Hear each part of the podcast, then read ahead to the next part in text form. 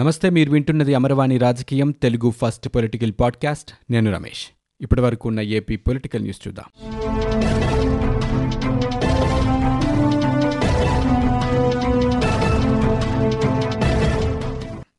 ఏపీలో కరోనా కేసులు 2 లక్షలు చేరువయ్యాయి. గత 24 గంటల్లో రాష్ట్ర వ్యాప్తంగా 63,686 నమూనాలు పరీక్షించారు. 10,328 మందికి కరోనా పాజిటివ్గా నిర్ధారించారు. దీంతో ఇప్పటివరకు రాష్ట్రంలో మొత్తం కరోనా కేసుల సంఖ్య 1,96,789కి చేరుకుంది.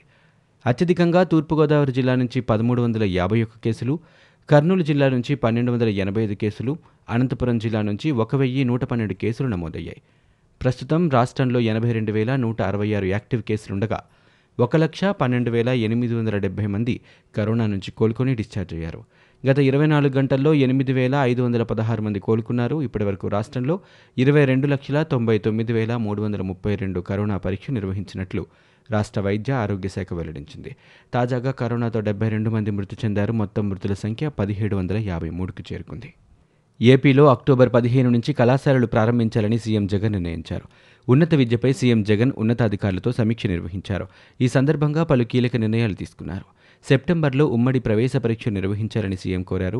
విజయనగరం, శ్రీకాకుళం, ప్రకాశం విశ్వవిద్యాలయాలు ఏర్పాటు చేయాలని నిర్ణయించారు. అక్రమాలకు పాల్పడే కళాశాలలపై కఠిన చర్యలు తీసుకోవాలని అధికారులను సీఎం జగన్ ఆదేశించారు. గ్రాస్ ఎన్రోల్మెంట్ను 90% తీసుకువెళ్లాలని, 3-4 ఏళ్ల డిగ్రీ కోర్సుల్లో 10 నెలల అప్రెంటిస్షిప్ చేసేలా చర్యలు తీసుకోవాలని సూచించారు. ఆపై మరో ఏడాది నైపుణ్యాభివృద్ధి, ఉపాధి కల్పన కోర్సులు బోధన జరగాలన్నారు.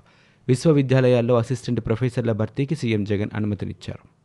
ఏపీ రాజధాని అమరావతి అంశంపై కేంద్ర ప్రభుత్వం ఇవాళ హైకోర్టులో అఫిడవిట్ దాఖలు చేసింది. రాజధాని ఏర్పాటు పరిధిలోని అంశమని అఫిడవిట్లో కేంద్రం వెల్లడించింది. ఇందులో కేంద్ర ప్రభుత్వం పాత్ర లేదని స్పష్టం చేసింది. రాజధాని ఏర్పాటు కేంద్ర పరిధిలోని అంశమని పివి కృష్ణయ్య ఇటీవల హైకోర్టులో పిటిషన్ దాఖలు చేశారు. కృష్ణయ్య పిటిషన్పై పూర్తి వివరాలతో అఫిడవిట్ దాఖలు చేయాలని కేంద్రానికి హైకోర్టు ఆదేశించింది. హైకోర్టు ఆదేశాల మేరకు ఇవాళ కేంద్ర ప్రభుత్వం అఫిడవిట్ దాఖలు చేసింది. ఏపీలో 3 రాజధానులు ఏర్పాటు చేయాలని రాష్ట్ర ప్రభుత్వం కీలక నిర్ణయం తీసుకున్న విషయం తెలిసిందే.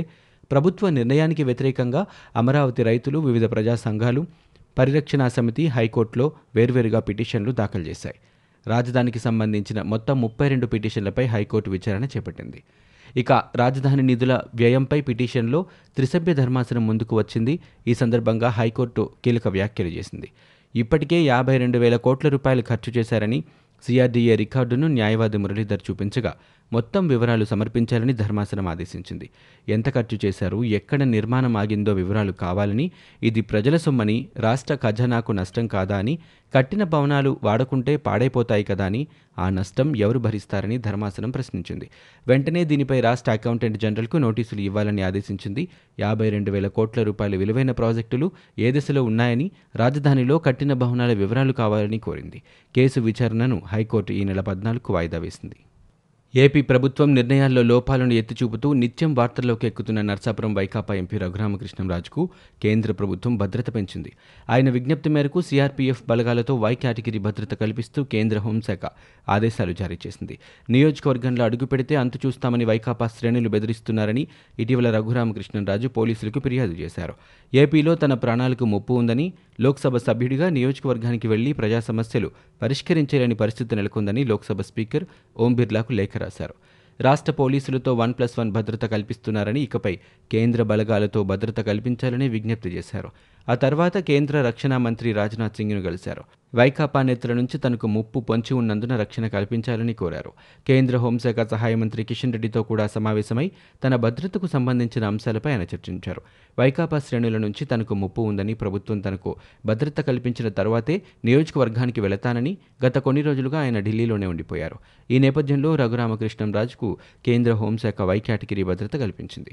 ఈ మేరకు ఏపీ డీజీపీ, సిఆర్పీఎఫ్ డీజీకి కేంద్ర హోంశాఖ ఆదేశాలు జారీ చేసింది. తనకు కేంద్రం భద్రత కల్పించడంతో ఏపీ రాజధాని కోసం ప్రాణాలు విడిచిన వారి కుటుంబాలను త్వరలో కలుస్తానని ఎంపీ రఘురామకృష్ణరాజు తెలిపారు. ఈ విషయాలు చెప్పేందుకు సీఎం జగన్ తనకు సమయం ఇవ్వరని కూడా ఆయన ప్రకటనలో పేర్కొన్నారు.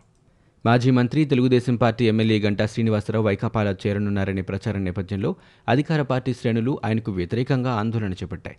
గంటాను పార్టీలో చేర్చుకోవద్దంటూ నిరసనకు దిగాయి. చిన్నాపురం, తగరపు వలస, వివిపాలెం వద్ద గంటాకు వ్యతిరేకంగా నినాదాలు చేశారు.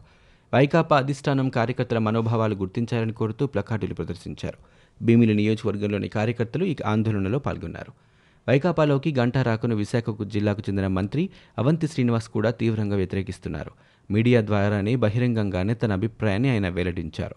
2014 ఎన్నికల్లో గంటా శ్రీనివాసరావు భీమిలి నియోజకవర్గం నుంచి ఎమ్మెల్యేగా, అవంతి శ్రీనివాస్ అనకాపల్లి ఎంపీగా టీడీపీ నుంచే పోటీ చేసి గెలుపొందారు. 2019 ఎన్నికలకు కొద్ది రోజుల ముందు అవంతి శ్రీనివాస్ వైకాపాలో చేరి భీమిలి నియోజకవర్గం నుంచి పోటీ చేసి గెలుపొందారు. తర్వాత మంత్రి అయ్యారు. 48 గంటల సవాల్ విసిరి టీడీపీ అధినేత చంద్రబాబు ఏం చేశారో చెప్పాలని ఏపీ పురపాలక శాఖ మంత్రి బొత్స సత్యనారాయణ ప్రశ్నించారు. విశాఖలోని వైకాపా కార్యాలయంలో ఏర్పాటు చేసిన మీడియా సమావేశంలో ఆయన మాట్లాడుతూ, వ్యక్తిగత స్వార్థం కోసం చంద్రబాబు నిర్ణయాలు తీసుకుంటే చట్టాలకు లోబడే తాము నిర్ణయాలు తీసుకున్నామని చెప్పారు. అమరావతి రాజధాని కాదని మీకు ఎవరు చెప్పారని ప్రశ్నించారు. అమరావతిలో కూడా అభివృద్ధి కార్యక్రమాలకు శంకుస్థాపన చేస్తామని, త్వరలో విశాఖలో సీఎం శంకుస్థాపన చేస్తారని వెల్లడించారు. వెనుక ముందు కట్ చేసిన వీడియోలను చంద్రబాబు జనాల్లోకి వదులుతున్నారని విమర్శించారు. చంద్రబాబుకి ఎందులో పేటెంట్ ఉందో అందరికీ తెలుసని ఎద్దేవా చేశారు. ఏపీ రాష్ట్ర ముఖ్యమంత్రి వైఎస్ జగన్మోహన్ రెడ్డిపై టీడీపీ జాతీయ ప్రధాన కార్యదర్శి, ఏపీ మాజీ మంత్రి నారా లోకేష్ ట్విట్టర్ వేదికగా విమర్శలు గుప్పించారు. ఏపీ రాజధాని రాష్ట్రానికి మధ్యలో ఉండాలని, ఎవరు ప్రయాణం చేయాలన్నా ఇబ్బంది పడకూడదని జగన్ అన్నారని లోకేష్ తెలిపారు. దండిగా నీళ్లు ఉండాలని జగన్ రెడ్డి ఆలోచనలు ఉన్నాయని లోకేష్ అన్నారు. మరి జేటన్ వెనుక రహస్యం ఏంటో చెప్పాలని లోకేష్ డిమాండ్ చేశారు. ఏపీ రాజధానిపై మాకు సంబంధం లేదని కేంద్రం కౌంటర్ అఫిడవిట్ చేసింది. చాలామందికి తెలియని విషయం ఏంటంటే, ఇదేదో రాజధాని కోసం రైతులు పిటిషన్ వేస్తే ఆ పిటిషన్లో కోర్టు కేంద్రానికి నోటీసులు ఇస్తే కేంద్రం తమకు సంబంధం లేదని కౌంటర్ వేసినట్టుగా అందరూ అనుకుంటున్నారని, కానీ 2018లో గత ప్రభుత్వ హయాంలో ప్రత్యేక హోదాకు సంబంధించి, రాష్ట్ర రాజధాని నిధులకు సంబంధించి, ఇంకా ఇతరత్రా కొన్ని ఇన్స్టిట్యూట్లకు సంబంధించి అన్నింటినీ కలిపి శ్రీనివాసరావు అనే రైతు 2018లో కోర్టులో పిటిషన్ వేశారు. 2 సంవత్సరాల తర్వాత కోర్టు అడిగితే కౌంటర్ అఫిడవిట్ దాఖలు చేశారు. దాంట్లో మిగతా అంశాలన్నింటినీ వెనక్కు నెట్టేసి రాజధానితో మాకు సంబంధం లేదా అనే దాన్ని హైలైట్ చేస్తూ ఆ ప్రమాణపత్రం దాఖలు చేశారని, ఇప్పుడు కేంద్రమే ప్రమాణపత్రం దాఖలు చేసింది కదా మాకు సంబంధం లేదని, ఇంకేం చేస్తారు, అందరూ ఇక సైలెంట్ అయిపోయి ఉండొచ్చని అందరూ చెప్పే మాట ఇదని అడ్వకేట్ పివి కృష్ణయ్య అన్నారు. టీడీపీ అధినేత, మాజీ ముఖ్యమంత్రి చంద్రబాబు నాయుడు కోర్టులను కూడా మోసం చేస్తున్నారని వైసీపీ ఎమ్మెల్యే పార్దసారథి ఆరోపించారు. ఇవాళ తాడేపల్లిలోని వైసీపీ కార్యాలయంలో మీడియాతో మాట్లాడారు. చంద్రబాబుపై తీవ్ర విమర్శలు గుప్పించారు. అమరావతిపై చంద్రబాబు ఉప ఎన్నికలకు వెళ్లేందుకు భయపడుతున్నారని వ్యాఖ్యానించారు. పార్టీ పేరునే మార్చేస్తానని చెప్పి శబదం చేసి ఎంపీ రఘురామకృష్ణరాజు అనుకున్నది సాధించారు. మొత్తం 11 మంది సిబ్బందితో కూడిన వై కేటగిరీ భద్రతను కూడా సాధించుకున్నారు. వై కేటగిరీని చాలా కీలక వ్యక్తులకి మాత్రమే ఇస్తూ ఉంటారు. మహానాయకులే ట్రై చేస్తున్నా దొరకటం లేదు భద్రత. ప్రస్తుతం బీజేపీలో ఉన్న వాళ్ళు చాలామంది ప్రయత్నం చేసినా కూడా ఈ భద్రత దొరకలేదని సమాచారం. గతంలో ప్రతిపక్ష నేతగా ఉన్న జగన్ ఈ భద్రత కోసం కూడా ట్రై చేశారు. అప్పుడు ఆయనకు ఈ భద్రత దొరకలేదు.